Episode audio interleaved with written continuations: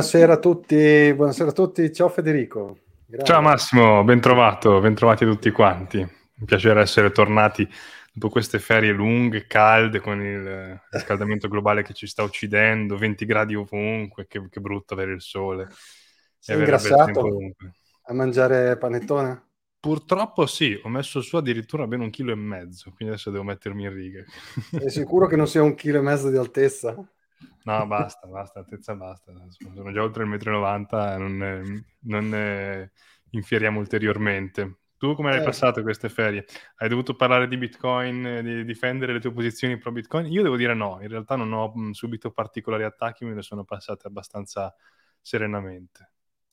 Ma sì, no, anch'io non... Eh, tra l'altro sì, le, le, mie, le mie ferie sono state molto scarse, nel senso che comunque ho dovuto, ho dovuto pedalare, eh, quindi eh, poche, poche, cose, ma comunque sì, qui, qui da noi, eh, dove sto io, è, è, più, è, più, raro avere quelle discussioni, quindi purtroppo, purtroppo per fortuna poche di quelle discussioni.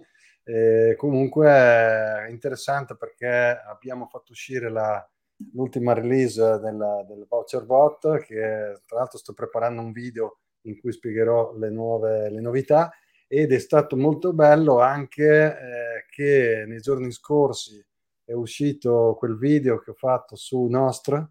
Bellissimo, e, fantastico, eh, utilissimo. Una cosa eh, sì, perché eh, cioè, per tutti i bitcoiner è uh, un'opportunità, secondo me, straordinaria. Abbiamo questo strumento, non sappiamo se, se funzionerà, se, se, andrà dritto nella direzione giusta, però si, uh, diciamo, si, si, si, intriga bene in tutto, in tutto, il discorso libertario, in tutto il discorso anche su cui tutti noi bitcoiner siamo, siamo diciamo, coinvolti. Quindi eh, è stato bello anche dare la possibilità a tutti di, eh, di, di, sapere come muovere i primi passi. Ho visto che c'è stata molta attenzione in questa cosa.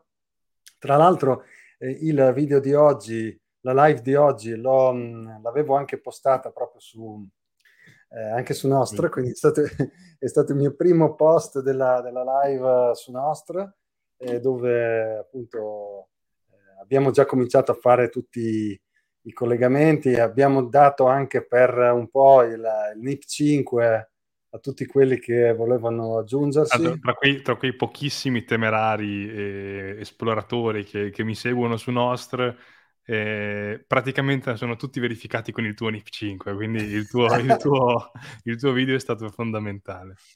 Ma sì, abbiamo, eh, tra l'altro è una cosa che mh, probabilmente la inseriremo eh, dentro, dentro il bot e adesso è diciamo in fase beta, in tutta questa fase beta l'abbiamo distribuito gratuitamente a tutti.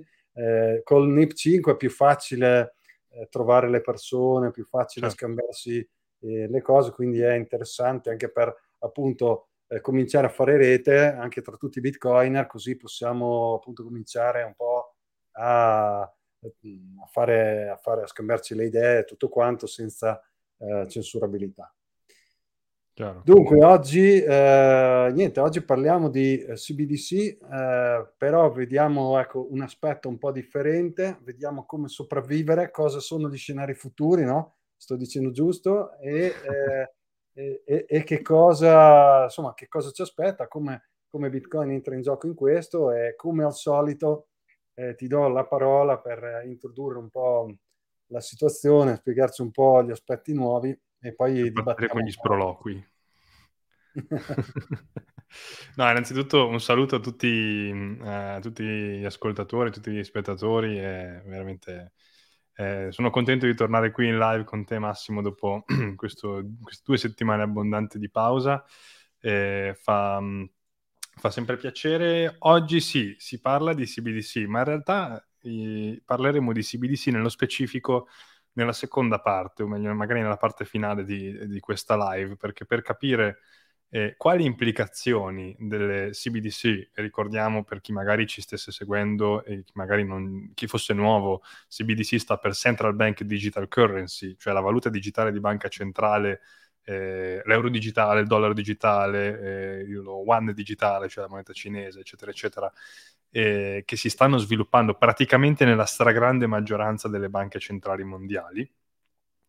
E, ehm, oggi parle- parleremo di una particolare implicazione delle CBDC. Abbiamo parlato spesso delle implicazioni di privacy, cioè se chiaramente un'entità, una singola entità ha in mano tutte le informazioni di pagamento di, una, di un singolo individuo, ecco che la privacy di quell'individuo è molto, è molto, a rischio perché i pagamenti esprimono qualunque cosa della nostra vita privata.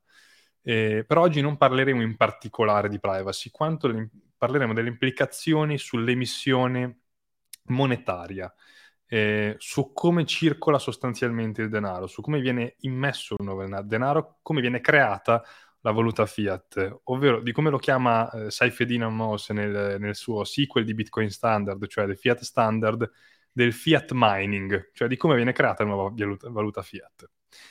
E perché questo ha delle implicazioni gravi, eh, gravi, più che altro molto significative, perché c'è una, un grosso punto interrogativo sul ruolo delle banche commerciali che potrebbe essere assunto post eh, introduzione delle CBDC e potrebbe essere molto diverso da quello attuale. A questo ci arriveremo nella seconda parte di questa, di questa live. Come detto, serve fare una, una piccola digressione, una, una, una, premessa iniziale per capire come possono svolgersi questi, queste, queste conseguenze o quali possono essere le implicazioni come viene fatta circolare oggi la moneta? Perché noi siamo molto abituati magari al Bitcoin Twitter, ai meme o, o a quello che viene spiegato nei corsi base, nei, nei, nelle prime lezioni di economia politica eh, all'università.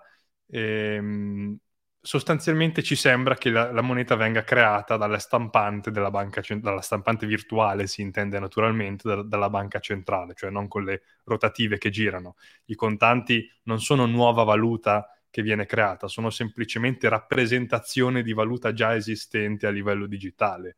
Non è, non è, la nuova valuta non si stampa con la carta e con i contanti. E quello è un lavoro che fanno, per esempio, in Europa le varie divisioni della Banca Centrale Europea, cioè la Banca d'Italia in Italia, la Banca di Francia in Francia, la Deutsche Bank, eh, no, Deutsche Bank, scusate, no, la Bundesbank in Germania, eccetera, eccetera. E, però oggi ci sono sostanzialmente due modi in cui viene creata la moneta. Uno è sì, un modo diretto in cui è coinvolta la banca centrale, banca centrale europea. Facciamo l'esempio nostro, quello più vicino. Cioè, quando uno Stato emette titoli di debito e vuole che questi titoli di debito siano comprati possibilmente magari a tassi di interesse bassi, così dovrà pagare meno questo debito nel lungo periodo, allora quella, quel titolo di debito, nel caso italiano i titoli di Stato italiano, i BTP, nel caso tedesco i Bund tedeschi, nel caso eh, americano i treasuries americani, cioè i titoli di Stato americano che non sono altro che debito emesso dallo Stato, dal, dal Ministero dell'Economia, dal Tesoro, viene comprato dalla banca centrale. Com'è che viene comprato? Non con dei contanti che sono in una cassaforte, non con qualche assegno che viene passato ai ministri, ma semplicemente creando nuova valuta. L'Italia emette eh, 500 milioni di euro di, di, BTP, quei 500 milioni di euro vengono comprati all'asta dalla Banca Centrale Europea e vengono immessi 500, vengono, vengono sostanzialmente creati dal nulla 500 milioni di euro. Che, che, sono che cosa in realtà? Sono un debito per lo Stato italiano e un credito per la Banca Centrale Europea quando viene immesso un nuovo credito viene creata nuova valuta. Il, il, la creazione di debito, la creazione di credito è il, il, meccanismo esatto con cui viene creata nuova valuta nel sistema fiat. Questa è una parte di creazione del denaro, quella che è stata resa nota come quantitative easing, QE. È, stato, è un termine che è diventato famoso in particolare dopo il 2008, quando dopo la crisi eh, dei mutui subprime ci sono stati tanti anni di eh, politiche monetarie eh, inflazionistiche, inflattive per cercare di stimolare la domanda e di eh, rispondere alle crisi economiche. E, ehm, mh, e, le banche centrali si sono impegnate, in particolare sia la Fed ma anche la Banca Centrale Europea, il famoso whatever it takes di Mario Draghi, ehm, si sono impegnate a comprare titoli di debito eh, nazionali, sovrano, eh, per poter finanziare gli stati e per poter eh, in qualche modo incentivare politiche eh, espansive e non restrittive in termini di credito e di creazione di nuova valuta. Questa è una parte della creazione del denaro, però in realtà è una piccola parte, perché ciò che per noi, magari per noi bitcoiner, chi ha approfondito anche leggermente questa cosa è una cosa banale, ma in realtà là fuori, diciamo nel mondo normale, non si sa molto bene questa cosa. E la stragrande maggioranza, e quando dico la stragrande è veramente la stragrande, dopo darò un, un piccolo dato, la stragrandissima maggioranza del denaro che viene creato viene creato dal credito che viene emesso dalle banche commerciali. Cioè io vado a chiedere un mutuo per comprare casa e chiedo un mutuo, che ne so, di 150.000 euro, la banca non prende quei 150.000 euro in cash nelle proprie riserve e me li dà. No, la banca scrive 150.000 sul suo registro elettronico, crea 150.000 euro dal niente e me li versa sul mio conto. Se io poi li ripago, allora è quella ricchezza che è stata, diciamo, creata e, e tutti siamo felici e contenti. Se io non li ripago, allora la, la, la banca ha a un, a un negativo netto, a un netto negativo. E se tanti non ripagano il mutuo, eh, poi si arriva a una crisi di liquidità, a una crisi del debito, debito benvenuto 2008. E questo in, in, diciamo in, in, breve. Però questa in realtà è una parte molto significativa, cioè il fatto che una banca emetta credito e chiaramente ha un interesse nell'emettere credito perché più mutui una banca sottoscrive, più interessi guadagna. Cioè cioè, il, il, business di una banca non è quello di detenere i soldi delle persone o, o dei clienti, non è quello di eh, vedere che i propri soldi ritornano dopo un certo periodo, eh, o meglio, dopo che il prestito è scomparso o che, o che il cliente è riuscito a, a, pagare tutto il prestito. Il business vero della banca è il tasso di interesse, cioè l'interesse che guadagna su ogni prestito. Quindi più prestiti emette, a tassi di interesse chiaramente più alti possibili per la banca, più ci guadagna. Chiaramente più lo tutti spread... I vari balzelli, più tutti i vari balzelli di fee varie tra... Chiaro, chiari, chiarissimo, certo, certo. Eh, tasso di questo di quell'altro, eccetera, eccetera. Chiaramente la banca, qual è il profitto della banca in questo caso? È nello spread che c'è tra l'interesse che la banca ha nei soldi che riceve dalle altre banche commerciali, dalle istituzioni dalla Banca Centrale Europea in particolare, e l'interesse che invece applica ai clienti che è un po' più alto. In quello spread lì la, la banca guadagna, crea sostanzialmente il suo profitto. Quali sono le misure? Adesso non ho trovato numeri recenti, ma per esempio nel 2017 si stimava che il 97% della valuta circolante è messa in questo modo, cioè tramite i prestiti delle banche commerciali. E solamente quindi il 3% o anche un pelo meno è emesso tramite l'acquisto di titoli di Stato, l'acquisto di debito sovrano da parte della Banca Centrale, Banca Centrale Europea, dalla Fed, Bank of England, eccetera. È una cosa nota questa? Praticamente tra i bitcoiner è una cosa di cui si parla quasi quotidianamente. Nel mondo reale, però, non è così immediato. Io personalmente, prima di scoprire Bitcoin, non avevo idea di questa cosa. Cioè, me la sono studiata, studiata dopo e l'ho scoperta dopo con grande shock, peraltro. Cioè, in che mondo nel mercato normale tu vieni a chiedermi un prestito e io ti do, ti do soldi che non esistono? Non sta né in cielo né in terra. Cioè, in un mercato sound, in un mercato sano, io accumulo capitale, accumulo ricchezze e poi se voglio guadagnare un interesse su quella ricchezza, magari la presto a qualcuno e ci guadagno un interesse. Legittimissimo, chiarissimo. Ma se io creo questi soldi da nulla e sono incentivato a crearne sempre di più, perché più interessi guadagno, più il mio business è sano, poi tanto se vado in default c'è la banca centrale che, che, che mi viene a salvare tramite, o, o, gli stati che mi vengono a salvare tramite i soldi dei contribuenti. Io sono incentivato a rischiare sempre di più e a concedere sempre più prestiti. È venuto fuori in un interessante articolo del Guardian, questo si parla di qualche anno fa, adesso non so, probabilmente le statistiche saranno sicuramente aggiornate, ma è abbastanza indicativo, non è necessario che sia super preciso, ma questo dato è abbastanza indicativo. Nel 2017 l'85% dei parlamentari britannici, l'85% dei parlamentari britannici non aveva idea che le banche commerciali prestassero denaro, denaro creandolo dal niente. Cioè, praticamente tutto il Parlamento britannico non sapeva che le banche commerciali emettono sostanzialmente nuova valuta quando emettono dei, dei crediti. questo è abbastanza, diciamo, agghiacciante, perché se, se si pensa che ehm, le banche commerciali poi sono il, il, il, il sangue, sono eh, l'apparato circolatorio del sistema economico in cui viviamo, del sistema Fiat, un minimo, soprattutto per chi dirige eh, le politiche pubbliche, un minimo di conoscenza di, di, di questo settore ci dovrebbe essere. Ehm, il punto qui però è un altro. Il punto qui è che queste, queste politiche creano, lo sappiamo, eh, cicli di crescita insostenibile susseguiti a, circoli, a, a, a cicli di decrescita eh, drastica per poter eh, ripianare la bolla di credito che viene creata, perché i famosi cicli economici di cui si parla tanto in realtà sono creati da queste politiche. In particolare sono creati dalle direttive della Banca Centrale Europea.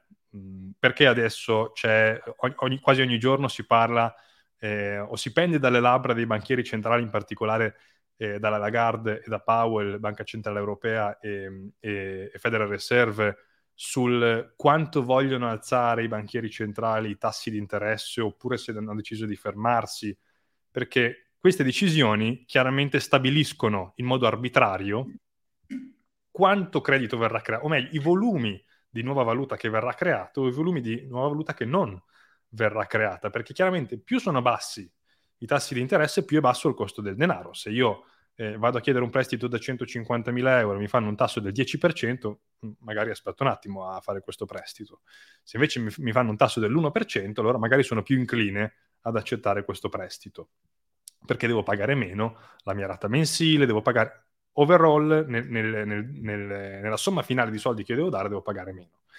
Quindi quando i tassi di interesse vengono abbassati, ci sono eh, politiche espansive, nel senso che le banche concedono molti più prestiti, viene creata molta più valuta, si crea una bolla di credito sostanzialmente. E il problema qual è? Che quando questo credito poi non viene ripagato, perché in molti casi succede, è successo così nel 2008, in, in, circostanze che erano ancora molto più complesse, perché poi ci sono stati altri crimini clamorosi nel 2008, oltre a questa bolla di credito delle, legata al, al, mercato dell'housing, al mercato immobiliare americano, ci sono, ci sono, state cose molto peggiori, ma la base era, era questa sostanzialmente. Si crea la bolla di credito, i prestiti non vengono ripagati perché la gente non ha soldi per ripagarli, perché l'economia, la ricchezza non viene creata, in, non cresce in modo così rapido rispetto, o meglio, non cresce a, a pari passo della crescita del, del credito, e quindi molti, molti prestiti sono pagati, ma molti altri prestiti non sono ripagati perché non c'è una crescita sufficiente per ripagarli. Molti prestiti vengono cancellati dai bilanci delle banche come passività, alcune banche magari vanno gamba all'aria, falliscono, devono essere salvate eh, dai governi, dai soldi dei contribuenti con la solita narrativa eh, del fatto che se crolla la banca poi viene contagiato tutto il mercato, quindi crolla il sistema, eccetera, eccetera, eccetera, eccetera. Quindi comunque a perderci sono i contribuenti, sempre comunque, che sia con l'inflazione o che sia con la salvataggio delle banche, sono i contribuenti. E alla fine che cosa succede? Per evitare che questa bolla continui a crescere, la banca centrale inizia ad alzare i tassi di interesse. Inizia ad alzare i tassi di interesse, il costo del denaro cresce, i prestiti emessi diminuiscono, si entra nel periodo deflattivo del ciclo economico e quindi mano a mano, diciamo, si rischia la recessione, perché poi, anzi, si arriva alla recessione in, in, gran parte dei casi, perché poi non c'è più stimolo economico come c'era prima, e questo è il modo in cui vengono creati i, i cicli economici del, diciamo, del, del sistema Fiat. Ehm, le, banche cent- le, le banche centrali decidono in modo arbitrario quando l'emissione del denaro deve essere veloce e quando l'emissione del denaro deve essere più lenta ancora oggi non sono le principali fautrici in, in, in, modo diretto dell'emissione del denaro, se non fosse per il quantitative easing, come dicevamo prima, ma è ancora una piccola parte dell'emissione del denaro completa, il quantitative easing. Con l'introduzione delle CBDC, questa cosa potrebbe cambiare in maniera drastica. Magari dopo ne parliamo, dopo andiamo a capire nel dettaglio questa, questa implicazione, però magari possiamo anche capire come Bitcoin fixes this. Sì, visto che hai parlato di, mh, di, mh, statistiche, di numeri, eccetera, prima di eh, andare proprio nel vivo delle CBDC e vedere anche come, come ci possiamo un po' parare il culo, per così dire, perché ovviamente le CBDC, eh, oltre a tutto questo situazione, diciamo così, paradossale, introducono anche una, tutto un certo eh, corollario di eh, controllo, censura, eccetera, eccetera, tutte cose ovviamente che eh, a chiunque abbia un po' di senno eh, non possono star bene, quindi eh, diciamo c'è tutta questa situazione economica paradossale che tu hai ben descritto, più c'è anche un'implicazione eh, rilevante per quanto riguarda sia la, la, la, propria sfera privata, sia per quanto riguarda la censurabilità. Ehm, a questo proposito, per un attimo introdurre un po' anche il ruolo di, di Bitcoin, volevo sottolineare che eh, comunque in questo periodo di transizione che probabilmente ci porterà a queste situazioni ancora peggiori, eh, c'è chi comunque eh, comincia a usare Bitcoin eh, nel andare nel, nel, vivo del discorso con Bitcoin. E a questo scopo volevo appunto spiegare un po' e tirare fuori qualche statistica di informazioni che eh, mi sono arrivate riguardo eh, il numero di imprese che eh, cominciano a distaccarsi dalla, dalla, dallo standard fiat mm. e cominciano a, a, lavorare proprio con Bitcoin. Quindi una cosa che eh, ho già annunciato anche altre volte in altre live, ne abbiamo parlato, eccetera, che eh, fino a qualche tempo fa sembrava paradossale, impossibile eh, fare una, un'impresa, impossibile gestire un'impresa senza avere un conto bancario, senza avere un appoggio bancario, senza avere finanziamenti bancari. Eh, tutte queste, queste, cose eh, in realtà sono, cominciano a essere possibili, cominciano a esserci sempre più imprese che intraprendono questa strada. Eh, ovviamente siamo in una fase ancora embrionale, però è eh, a mio avviso eclatante vedere eh, che le imprese che decidono di andare come standard in Bitcoin cominciano a essere, a, continuano ad aumentare in una maniera anche, eh, anche più che lineare, quindi cominciano a salire eh, in modo consistente. E eh, questo l'ho, l'ho, visto appunto con questi numeri che ho ricavato, che ho raccolto, eh, che riguardano la Svizzera, però ovviamente presumo che la cosa sia riportabile un po' in tutti i paesi, dove avevamo eh, tra il, praticamente tra il 2017 e il 2018 eh, in tutta la Svizzera una ventina di eh, società costituite in Bitcoin che lavoravano, che eh, avevano deciso di intraprendere questa strada e ad arrivare al momento attuale in cui siamo attorno a 300. Quindi in questo momento mm. siamo a 300 di cui eh, 215 su eh, di cui circa 215 si trovano nel canton Zugo, quindi il cantone che eh, è più conosciuto per quanto riguarda la, eh, la Bitcoin Valley, la Tax free, diciamo, è più... Eh, cosa? Molto più conveniente anche a livello fiscale. Sì, più conveniente a livello fiscale, con più densità di aziende, anche se viene detto che molte aziende sono eh, società buca lettera, eccetera. E eh, successivamente abbiamo circa, eh, qua è un po' poco, comunque sette imprese tra il canton di Neuchâtel e il canton Ticino, eh, anche qui che lavorano eh, in Bitcoin. Comunque, ovviamente, eh, nei cantoni che non sono Zugo, eh, ovviamente abbiamo meno, meno densità di imprese, lo sappiamo che Zugo è un po' all'avanguardia in questa cosa, però è secondo me molto molto interessante vedere come innanzitutto la tendenza sia in, in aumento perché dal 2019, eh, da, prima dal 2017, poi 2019, 2020, 2021, 2022, le, i numeri sono andati in crescendo, chiaramente sempre numeri piccoli, di imprese appunto eh, che eh, usano Bitcoin, quindi non solo per la conversione del proprio attivo, come fanno eh, in questo senso tante altre imprese, cioè che decidono di mettere in sicurezza una parte del proprio attivo eh, in Bitcoin, ma qua si parla proprio di imprese che sono eh, costituite in, in, Bitcoin e che eh, mh, fanno il loro business in Bitcoin, quindi incassano in Bitcoin, pagano in Bitcoin, eccetera, eccetera. Anche talvolta usando comunque, va bene, anche dei gateway eh, di, di, pagamento, eh, per esempio quelli, eh, quell'idea che era saltata fuori nella live con, ehm, con, con Luca, Luca, Venturini, dove parlavamo delle, per esempio delle bollette, ecco, per esempio quei certo. gateway di pagamento nei quali eh, ci sono queste imprese che eh, vengono pagate in Bitcoin, convertono e pagano le, le, tue bollette, ecco che possono essere usate come gateway per queste, per queste cose. È, è, veramente interessante, secondo me, vedere che, ehm, primo, il pericolo eh, si sente, cioè è chiaro, eh, ancora le persone, io vedo tante persone ancora che eh, quando si parla di CBDC eh, pensano che sia un'innovazione interessante, bellissima, quindi ancora c'è torpore assoluto in questo ambito, eh, ci, bisogna ancora svegliarsi, però... Ci sarà, molto... ci sarà per tanto, secondo me. Esatto, è molto bello però vedere che ci sono delle imprese che sono anche coraggiose perché per fare una scelta così ci vuole coraggio perché vuol, vuol comunque dire inevitabilmente di comunque andare a selezionare i propri clienti. Eh, questo significa, cioè tu vai a selezionare i clienti perché ovviamente il rapporto con il fornitore è più semplice perché comunque eh, modi di pagare eh, eh usando Bitcoin ce li hai sempre, ci sono eh, non so, i voucher, ci sono i gateway di pagamento, eccetera.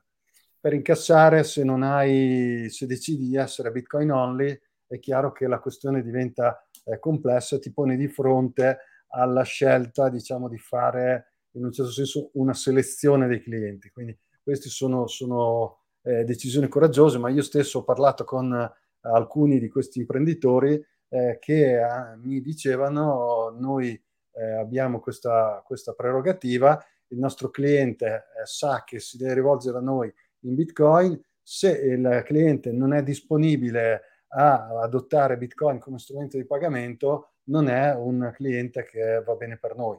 Hm. È, duro, è, è un ragionamento un po' duro, se vogliamo, un po'... Eh, un po Bisogna essere capaci di potersela permettere questo ragionamento, perché devi poterti permettere di escludere una, una buona fetta di mercato, oggettivamente. Sì, sì, bisogna... Tra l'altro, bisogna... questa cosa, con società, scusami l'interruzione, sì, ma sì. con società che mh, vengono costituite in Bitcoin, intendi proprio capitale sociale versato sì, in Bitcoin? Sì, sì, sì. Sì, sì, da noi questo si fa, si fa abitualmente, solo che molte volte eh, queste società, eh, pur essendo costituite in Bitcoin, comunque hanno, eh, accedono anche al conto bancario. Invece ci sono proprio, eh, diciamo, la fase, la fase più avanzata è quella in cui, eh, oltre ad essere costituite in Bitcoin, non apri eh, alcun rapporto bancario. Quindi se anche tipo vuoi essere finanziato, anche quel tipo di finanziamento è un finanziamento Bitcoin, anche l'incasso è un incasso Bitcoin, per esempio con un eh, BTC Pay o con altri eh, sistemi di incasso, quindi anche la contabilità eh, viene svolta eh, tenendo conto di Bitcoin, quindi eh, questo è veramente innovativo, veramente interessante.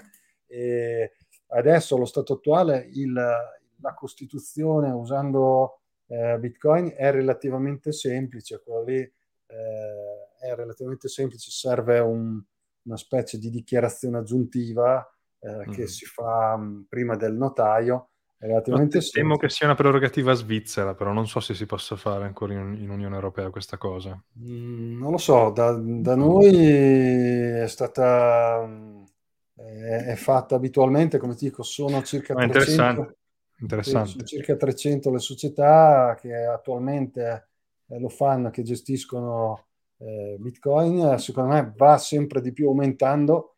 Eh, ovviamente sì, il problema è sempre che le banche eh, sono l'ostacolo principale. Ci sono specialmente le aziende che devono fare, devono avere per forza appoggi bancari, ma lavorano in Bitcoin, che sono quelle peggiormente, in modo peggiore eh, sfruttate dalle banche, perché le banche a quel punto eh, impongono delle, delle, condizioni veramente, veramente certo. eh, pazzesche da un punto di vista di fee, che siamo a livelli di eh, proprio eh, quasi, quasi taglieggiare, proprio, siamo a livelli veramente assurdi.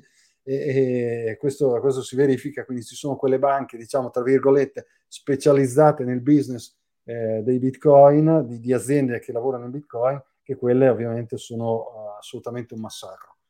Comunque, al di là di questo, eh, imprese che hanno preso questa, questa strada sono in continuo aumento e quindi questo può essere una risposta anche a questo che sta avvenendo, perché ovviamente tutte le volte che abbiamo imprese, cioè pensateci, voi che magari eh, nel pubblico c'è qualche imprenditore, eccetera, pensateci, se siete eh, un'impresa che accetta Bitcoin e che fa Bitcoin, eh, fa di Bitcoin il proprio standard monetario, non avete bisogno di chiedere nulla a nessuno, non siete sensibili a queste situazioni che, eh, che, che stanno avvenendo, che adesso tu Federico magari appunto parlerai un po' di, di CBDC, cosa, cosa, cosa stanno cercando di fare. Siamo fuori dalle logiche di, eh, di, di, restrizione, eh, di coercizione, di blocco, eh, di penetrazione nella sfera eh, personale. Quindi è una situazione veramente di vantaggio. Quindi se da una parte abbiamo un trade-off che eh, ci sono, eh, po- potrete tirare dentro meno clienti inevitabilmente, questo è inevitabile, dall'altra parte abbiamo il vantaggio che siamo eh, inossidabili da, un certo, da, da, tutto il resto dei, dei punti di vista. Quindi sicuramente è interessante.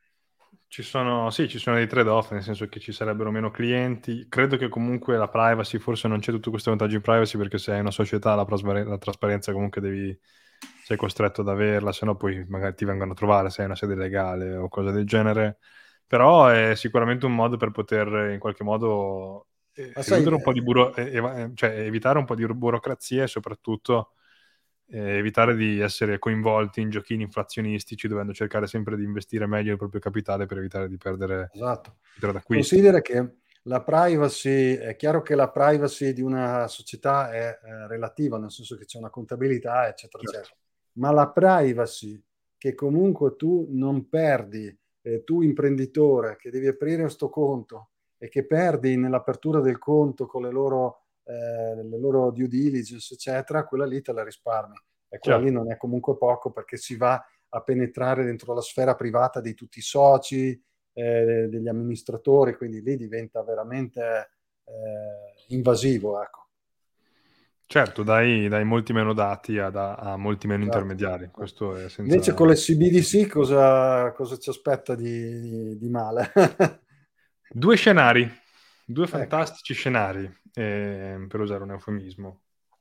E, ehm, allora, le CBDC, abbiamo detto in, in apertura di questo video, sono allo studio di praticamente quasi tutte le banche centrali, molto più di 100 banche centrali in tutto il mondo. E, um, le valute digitali di banca centrale sono una realtà a tutti gli effetti.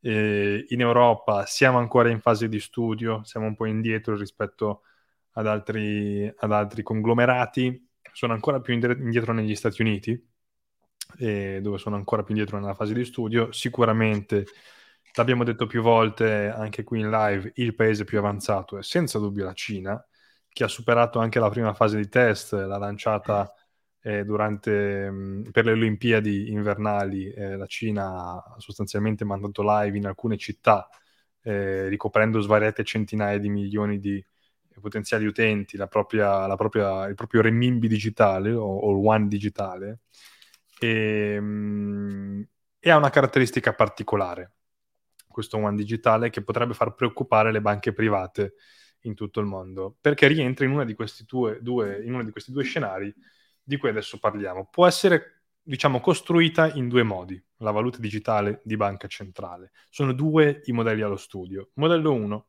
nel modello 1 la banca centrale continua a interfacciarsi con le banche commerciali. Cioè, per esempio, mh, mm, supponiamo che la Banca Centrale Europea eh, decida di adottare questo approccio.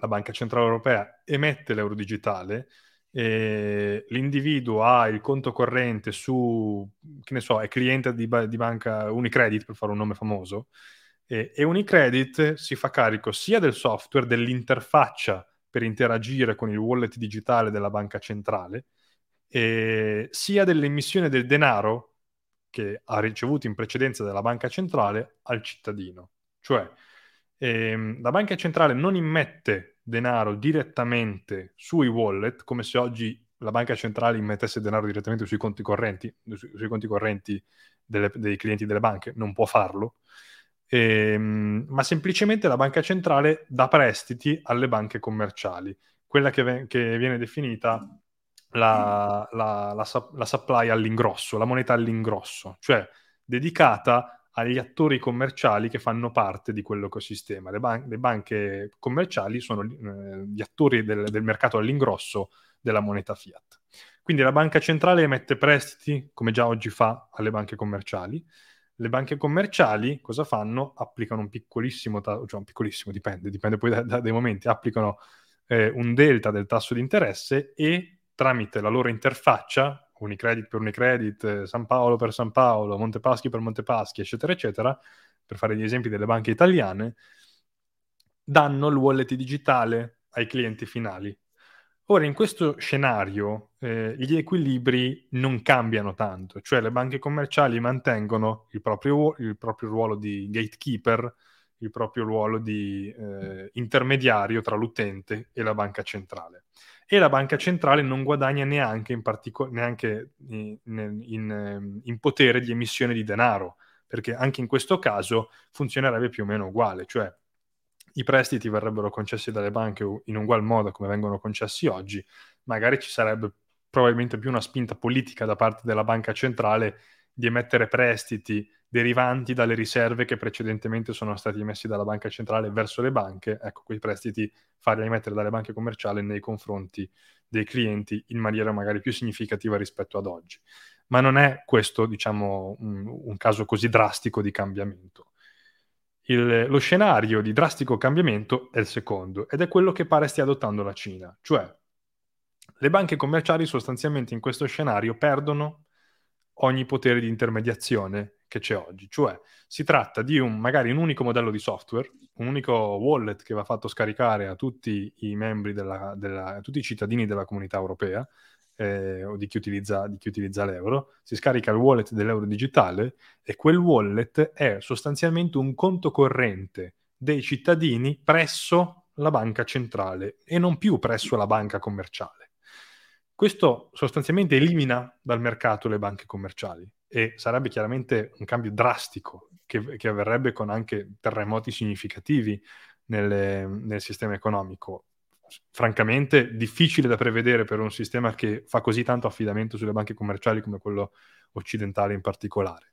In questo caso sarebbe fo- questo tipo di caso, questo, caso di, questo scenario sarebbe fondamentale per implementare quella che anni, a fine anni 60 Milton Friedman chiamò l'helicopter money, cioè eh, lui si immaginava questo elicottero che lanciava contanti per distribuire soldi alla popolazione, quindi incentivare il consumo, stimolare la domanda, stimolare la crescita economica, eh, questo sarebbe reso possibile dalla CBDC di, in questo tipo di scenario, cioè gestito unicamente dalla banca centrale, quella banca centrale che può creare den- denaro dal nulla ed immetterlo direttamente nei wallet di tutti i cittadini che utilizzano l'euro digitale.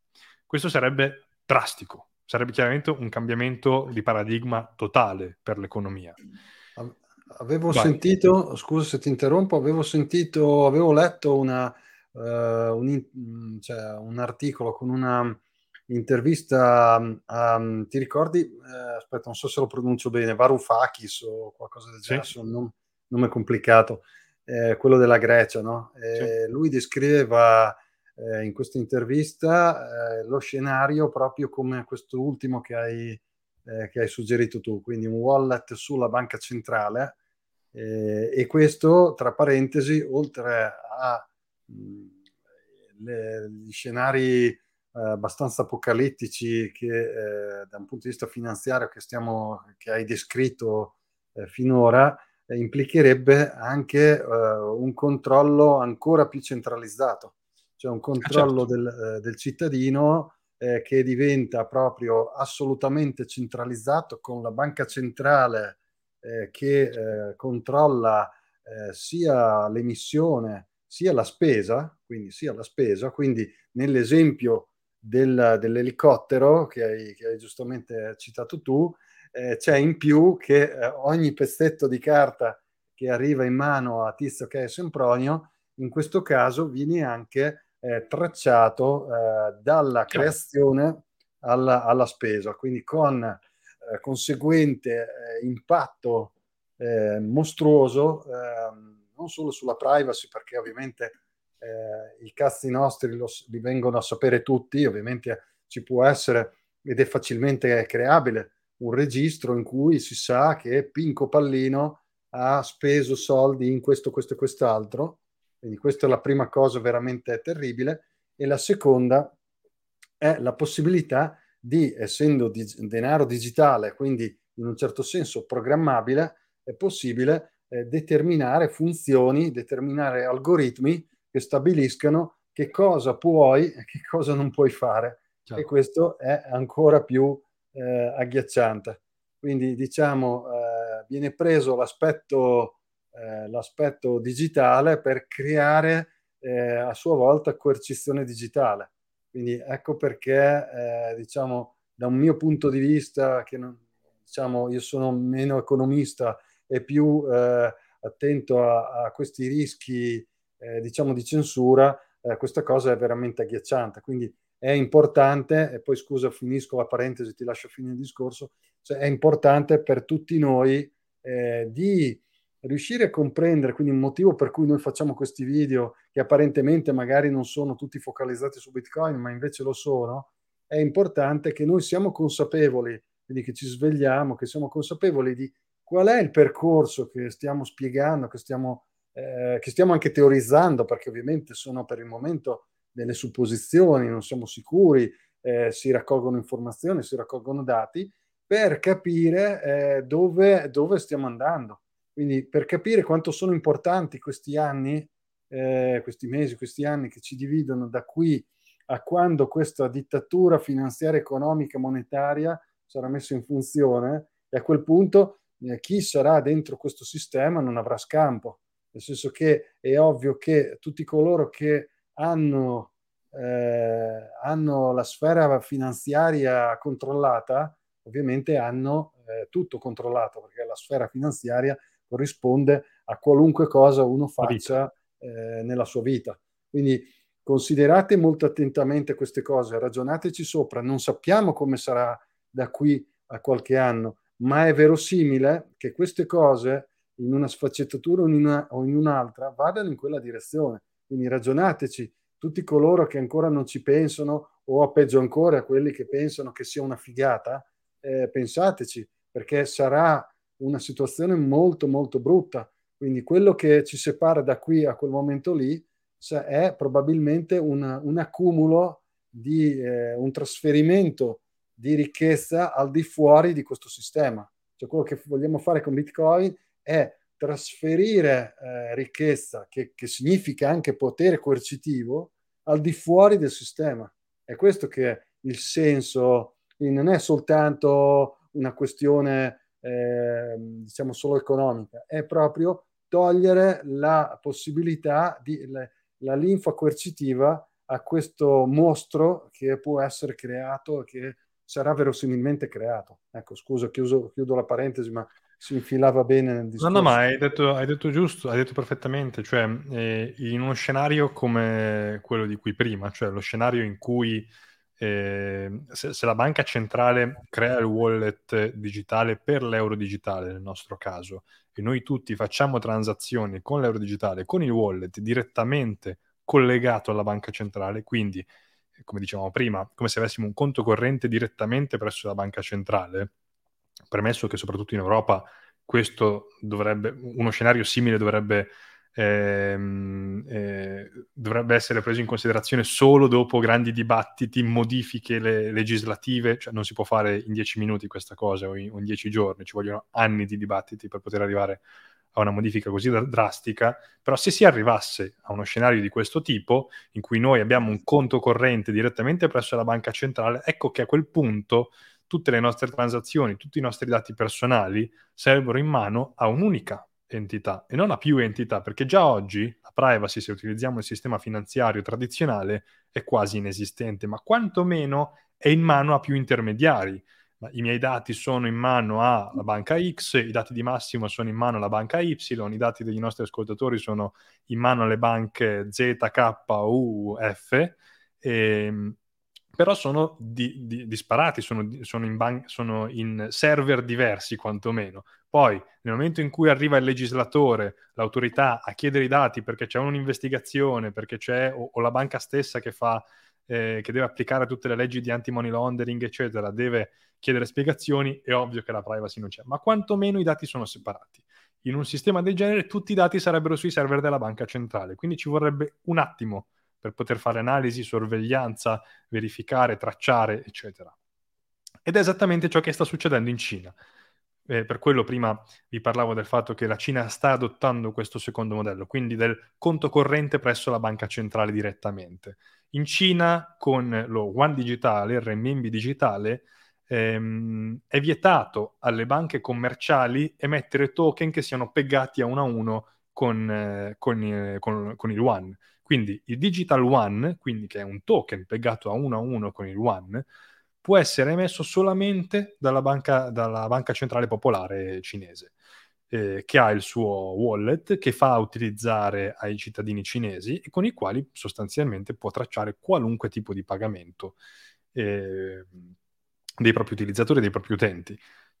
Personalmente come detto, siamo sempre nel campo delle supposizioni delle previsioni, non c'è nulla di certo, siamo ancora in fase di studio, specialmente in Europa, specialmente nelle economie occidentali. Però è un po' difficile pensare che un modello simile possa essere applicato anche alle nostre economie, perché appunto il ruolo delle banche commerciali è molto, molto, molto significativo, molto di più di quello che è in Cina, che fino a qualche decennio fa era una dittatura comunista neanche eh, sotto la finta dicitura di Repubblica Popolare, era una dittatura comunista appunto e basta. E quindi le banche, le banche commerciali non, avevano, non, hanno tutto questo ruolo che hanno eh, le banche commerciali nell'Occidente. Là erano già soggiogate e adesso sono soggiogate diciamo in modo un po' più mascherato, ma lo sono. Da noi invece le banche commerciali sono il sistema circolatorio dell'economia, non possono essere messe da parte con, un, con uno schiocco di dita. Quindi c'è anche la possibilità che venga valutato un modello ibrido, cioè si può pensare, eh, si sta pensando in realtà anche al modello ibrido in cui non c'è o il wallet della banca, della banca commerciale che funziona da interfaccia per il conto corrente sui quali vengono messi i soldi che arrivano dalla banca centrale, oppure eh, il modello in cui si ha il conto corrente direttamente presso la banca centrale. Il modello ibrido sarebbe che l'interfaccia è messa sempre dalla banca centrale, il wallet è quello della banca centrale, ma i soldi vengono messi lì tramite la banca commerciale, quindi si mantiene il ruolo della banca commerciale. Sono tutte cose che chiaramente sono anche molto più complesse di, quello, di quelle due cose che possiamo dire adesso in live, ma sono tutti casi allo studio.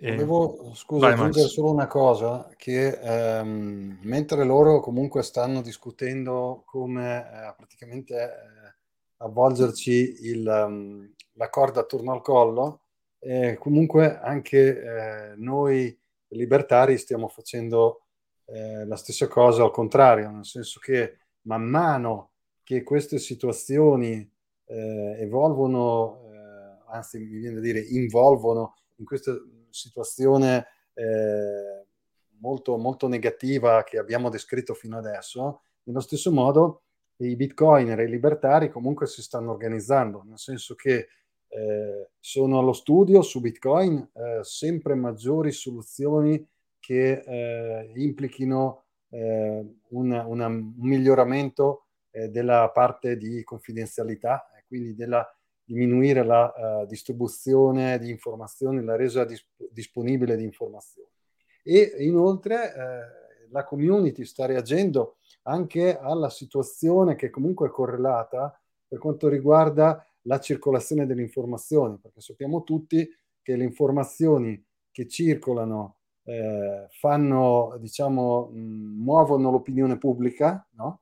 Quindi la distribuzione delle informazioni è importante perché muove l'opinione pubblica e questo può agevolare anche situazioni di tipo economico. Quindi è importante eh, la possibilità di fare circolare informazioni in maniera libera e questo anche in questo senso, eh, anche con le ultime cose che sono successe con i vari social, eh, Facebook, anche le elezioni americane, poi Twitter recentemente, eccetera, eh, anche lì la community si sta organizzando, per esempio mi viene eh, da citare eh, Nostr, che è un tentativo proprio di prevenire questa situazione, cioè il tentativo di creare un'infrastruttura parallela eh, che possa veicolare informazioni libere e che permetta quindi di svincolarsi da poteri centralizzati che possano mettere in circolazione informazioni eh, corrotte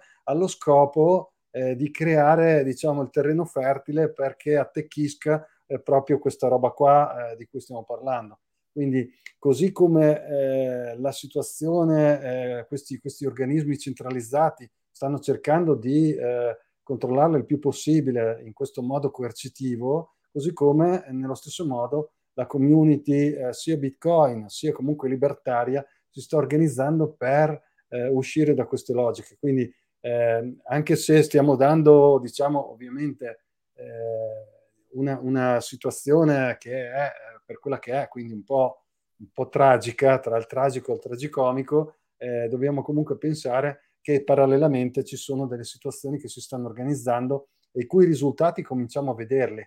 Quindi non pensiamo che sia tutto perduto, eh, dobbiamo semplicemente organizzarci, continuare a percorrere questa strada e tutti dare un contributo affinché eh, ci si svegli e non si, eh, e si ostacolino delle situazioni come questa. Scusa se ti ho interrotto. Tutto vero, tutto vero.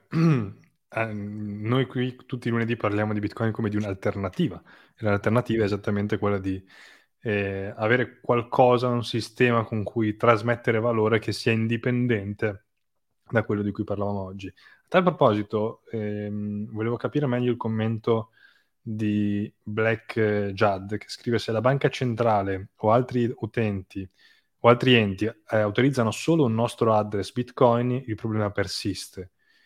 Ehm, se magari riesci a spiegare meglio che cosa intendi, cioè autorizzano in che senso? Per, per quali operazioni? Per le operazioni interbancarie? Così?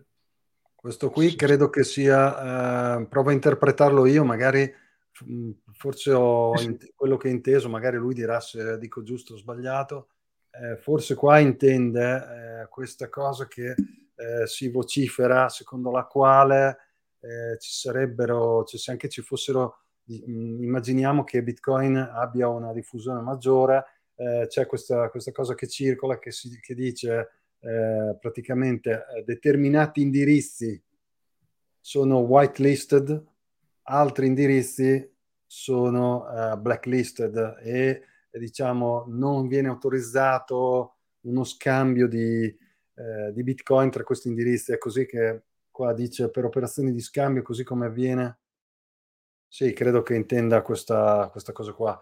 Eh, bene, sì, eh, dipende poi sempre da chi trovi disponibile a, ad accettare Bitcoin anche da indirizzi blacklisted o non whitelisted. Io sarò sempre pronto ad accettare Bitcoin anche non whitelistati, UTXO che non, non derivino da indirizzi whitelistati. Quindi sì, gli indirizzi possono essere generati a quantità industriali e si può anche decidere di pagare in modo non compliant. Eh, quindi sì, è una diciamo scelta personale. Che, diciamo che tentativi, eh, è stato fatto anche in passato un tentativo che riguardava i miner, eh, tentativi di, eh, di, creare coercizione o creare discriminazione su, mh, sui fondi eh, sono già stati un po' percorsi e hanno sempre fallito. Eh, credo che eh, Bitcoin, essendo, cioè Bitcoin è regolamentato dalla, eh, dalla, dagli algoritmi e dalla matematica, quindi l'unica cosa che può, eh, secondo me, creare eh, regole eh, con Bitcoin è per forza di cose ciò che è sullo stesso piano, quindi sullo stesso piano matematico. Quindi non credo mh, che sia possibile per un, proprio per un punto di vista proprio ehm, diciamo per definizione, ecco, direi per definizione, credo che non sia possibile che un'entità eh, che, ha, eh, che vive in una struttura mh, logico-matematica, algoritmica, eh, come, come, è Bitcoin, eh, non credo che sia possibile regolamentarlo al di fuori di, questa, eh, di questo ambiente nel quale vive. Quindi non credo che, cioè, sicuramente faranno tentativi, come dico, alcuni tentativi accennati sono già stati fatti, sicuramente faranno dei tentativi per creare questo tipo di, mh, mm, questo tipo di, di, blocco, di discriminazione, eccetera. Eh, ma che questo possa avere un qualche genere di risultato, secondo me, non è proprio possibile. Non è proprio possibile no, per definizione. Si può sempre decidere di, di, non rispondere a una determinata autorità che fa whitelisting, fare arbitraggio giurisdizionale, andare da altre parti, poi il mercato si autoregolerà, cioè, se, le, se, le, autorità vedono che la censura non porta frutti, dovrà, dovrà limitare la censura, dovrà abituarsi da sola. E, ehm, magari risper- rispondiamo anche a Simone che chiede le CBDC saranno utilizzate solo per trasferimenti tra banche o anche eh, verso gli utenti finali? Che funzione avranno le banche commerciali? Vabbè, in realtà sì, ne abbiamo, par- ne abbiamo risposto un po' in precedenza, abbiamo parlato di questo un po' in precedenza. Eh, questo fa parte dei due modelli di cui parlavamo prima. Cioè il primo modello, la banca centrale emette riserve all'ingrosso, diciamo, solo verso le banche commerciali. Le banche commerciali applicano un piccolo delta di, di, di tasso di interesse verso questo. Quando dico le banche, le banche centrali emettono denaro verso le banche commerciali, intendo le banche centrali emettono debito verso le banche commerciali, cioè le banche commerciali prendono a debito questi soldi, aggiungono un tasso di interesse e a loro volta lo prestano, prestano questi soldi ai clienti, delle, ai, clienti de, ai loro clienti, ai clienti delle banche commerciali e guadagnano nel delta del tasso di interesse. Quindi il primo modello è questo, cioè le CBDC all'ingrosso, euro digitali che vengono dati alle banche commerciali, le banche commerciali che poi lo danno nei loro wallet dell'euro digitale ai loro clienti. Il secondo modello è invece la CBDC retail, quella in cui banche, la, banca centrale fa, la banca centrale fa direttamente eh, il wallet al quale può accedere eh, il, il, cittadino, com- proprio come un conto corrente presso la Banca Centrale Europea. Sono i due modelli di cui parlavamo prima, la Cina ha adottato questo secondo, più, ancora più centralizzato, e nel resto del mondo si sta discutendo su quali dei due eh, adottare, eh, però come scriveva, adesso non ricordo qua, Stefano, eh, la lobby delle banche commerciali è forte, non possono farle fuori, aggiungo le banche commerciali appunto sono il sistema circolatorio del sistema economico, eh, in particolar modo occidentale, quindi dubito si adotterà questo secondo modello, pronto ad essere smentito. C'è un bellissimo commento di Francesco qua che volevo... Ciao Francesco. Che intanto salutiamo che eh, è interessante, il denaro troverà sempre le sue strade in maniera spontanea, proprio come ogni energia che confluisce verso e attraverso la minor resistenza lungo il percorso. Sì, o... Come ogni bene di mercato, quando viene lasciato, conf... quando viene lasciato libero va dove gli incentivi dicono di andare. Sì, sì, è una questione di incentivi. Adesso, anche se vogliamo, anche il paragone fisico è molto, molto intrigante, quindi eh, penso, penso, sì, penso sia, si collega questo commento un po' con quello che dicevo prima, del fatto che eh, eh, per definizione Bitcoin vive all'interno di un certo ambiente e quindi è solo all'interno di quell'ambiente che può essere regolato. Ecco. Poi salutiamo Paolo che è arrivato un po', un po tardi, ma c'è sempre la registrazione. E poi eh, questo non ho capito uh, benissimo questo commento. Pensate che Trappola sarebbe una CBDC di exchange crypto. Hai capito tu cosa intende? Ma forse che comprando la CBDC sugli exchange crypto si da... No, non, non, capisco bene. Cioè, gli exchange crypto già oggi sono una trappola, quindi non serve la CBDC per, per renderli no, peggiori forse, forse un domani probabilmente ci sarà... Eh, ovviamente tu comprerai su un exchange centralizzato usando la CBDC e quindi... Ah, eh, certo, sì, sì, sì, beh, chiaro, beh, quello... Oddio, quello appunto eh, in realtà succede già oggi perché la banca che vede il bonifico verso l'exchange magari storce il naso, ti fa la telefonatina, ti dice no, questi, questi tipi di operazioni noi non vogliamo farli perché non vogliamo avere problemi. Quindi questi dati già sono diciamo, molto ben sorvegliati. Però, come dicevo prima, quantomeno c'è un minimo di distribuzione. Le banche italiane rispondono a un'autorità, le banche france- commerciali, le banche francesi, tedesche rispondono ad altre autorità. C'è un minimo di decentralizzazione dei dati.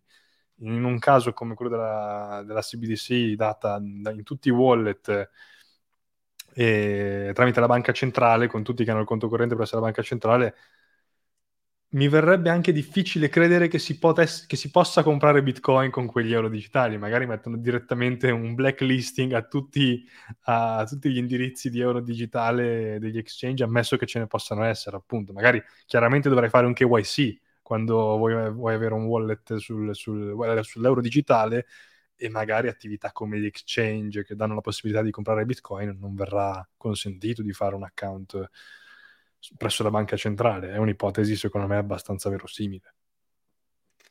Poi direi di, eh, siamo un po' in chiusura, vediamo solo quest'ultimo commento. La privacy sarà per tutti, sarà un qualche cosa che chiunque pot- potrà costruirsi. Ma secondo me la privacy, la privacy è sempre più sotto attacco, quindi dovremmo fare, dovremmo fare probabilmente, beh, come anche adesso, comunque dovremmo fare dei compromessi, dovremmo capire come muoverci e sicuramente chi si sveglierà prima e cercherà di fare qualcosa eh, sarà il più, il più, come dire, attrezzato. Quindi bisogna, cioè la, la, la, sostanza, secondo me, la morale della favola è bisogna eh, svegliarsi e bisogna cominciare a fare qualcosa. Come dicevo prima, la community sta già reagendo. Quindi tutti noi facciamo parte di questa opportunità, opportunità di cercare di cambiare le cose. E non credo che, non credo che se saremo, diciamo, compatti, tutto questo sia ineluttabile quindi dobbiamo, dobbiamo fare qualche cosa. Quindi anche noi, diciamo, anche noi, noi due, eh, io e te Federico, eh, cerchiamo di fare la nostra parte qui eh, con, eh, informando in una maniera asettica, in una maniera fuori dai giochi eh, centrali, cercare di fare le nostre informazioni e eh, informazione e fare quindi la nostra parte per cercare anche di, abbiamo spiegato la questione per esempio dell'energia, abbiamo spiegato tutte quelle, eh, quelle mh, false informazioni che vengono messe in, messe in circolo per fiaccare e eh, controllare eh, la, la, circolazione di Bitcoin. Abbiamo, diciamo, adesso con varie puntate su CBDC, eh, perché tante puntate? Perché è una cosa importante, è una cosa che ci, importante negativa, eh, cioè una cosa che ci, ehm, ci minaccia, ci minaccia, eh, minaccia diversi aspetti della nostra vita, abbiamo visto fino a che punto possono arrivare, l'abbiamo visto in questi ultimi due anni, quindi eh, dobbiamo, dobbiamo, fare qualcosa, quindi tutti voi eh, che ci seguite vi ringraziamo per seguirci, eh, fate qualcosa anche voi, diffondete, eh, condividete questi, queste live, questi video, noi cerchiamo di fare del nostro meglio per dare il nostro contributo ognuno di noi può fare qualcosa, poi ci saranno sempre persone che non potranno mai essere salvate e per quelle persone non abbiamo tanto tempo, come diceva Satoshi, però, mm, però ognuno di noi può fare qualcosina. Chiuderei, se mi permetti, Massimo, faccio una risposta al volissimo di un utente che ha commentato prima e volevo che fosse chiara questa cosa. E lui chiede giustamente, Ickben è un po' su nei commenti. E lui eh. chiede, ma i soldi che vengono restituiti alla banca sono tutto utile? Questa domanda è in riferimento alla banca, alla banca commerciale che fa un prestito e, emettendo un nuovo de- creando un nuovo denaro, quindi creando un nuovo credito. O la banca deve bruciare i soldi creati e rimane solo con gli interessi? No, non è questo il caso. Cioè la banca quando emette un prestito cosa fa? Crea un credito e un debito. La banca diventa creditrice di, facciamo per esempio, un prestito da 100.000 euro, la banca diventa creditrice di 100.000 euro e il cliente diventa debitore di 100.000 euro. Quello che succede è che nel bilancio della banca si crea una passività, una passività di 100.000 euro. Quindi ciò che la banca fa è che crea dal niente sostanzialmente una passività nel proprio bilancio. Nel momento in cui questo prestito viene ripagato totalmente più gli interessi, la banca copre la passività che ha creato, in più ci aggiunge gli interessi, quindi guadagna sul, sull'interesse però sostanzialmente crea una passività, crea denaro dal nulla da una parte, ma dall'altra sostanzialmente come se togliesse questo denaro dal nulla che prima non aveva dal proprio bilancio, crea appunto, come, come si dice, una passività. E quando queste passività diventano tante la, la banca, e, la, e, la, banca non ha più riserve sufficienti per poterle coprire, o, o, gli investitori di quella banca, gli azionisti non hanno più capitale sufficiente per poter coprire questa passività, la banca è insolvente. Quando la banca è insolvente, le tue tasse vanno a pagare eh, la, il, il salvataggio di quella banca. Questo è il riassunto. Ciao a tutti, è stato un piacere. Va bene ragazzi, speriamo di avere, di avere, un po' illuminato la cosa. Siamo sempre disponibili nella chat eh, e nei commenti, quindi siamo a disposizione. Condividete su Twitter, sui social, sul nostro, seguiteci anche su nostro. E ci vediamo lunedì prossimo con un altro approfondimento di attualità con Federico. Ciao a tutti ragazzi, buona settimana. Ciao, alla prossima.